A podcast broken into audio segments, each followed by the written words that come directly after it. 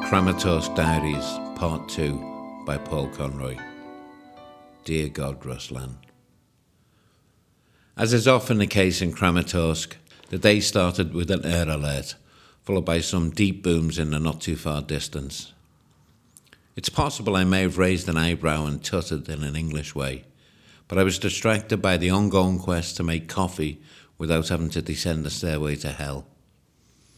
During our early arrival, Ruslan, the key holding neighbour, had been pointing to something outside, but we'd seen nothing due to the lack of lighting.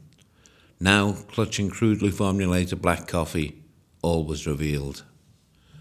Oh, that's what he was trying to tell us, said Katie as we gazed at the destruction below.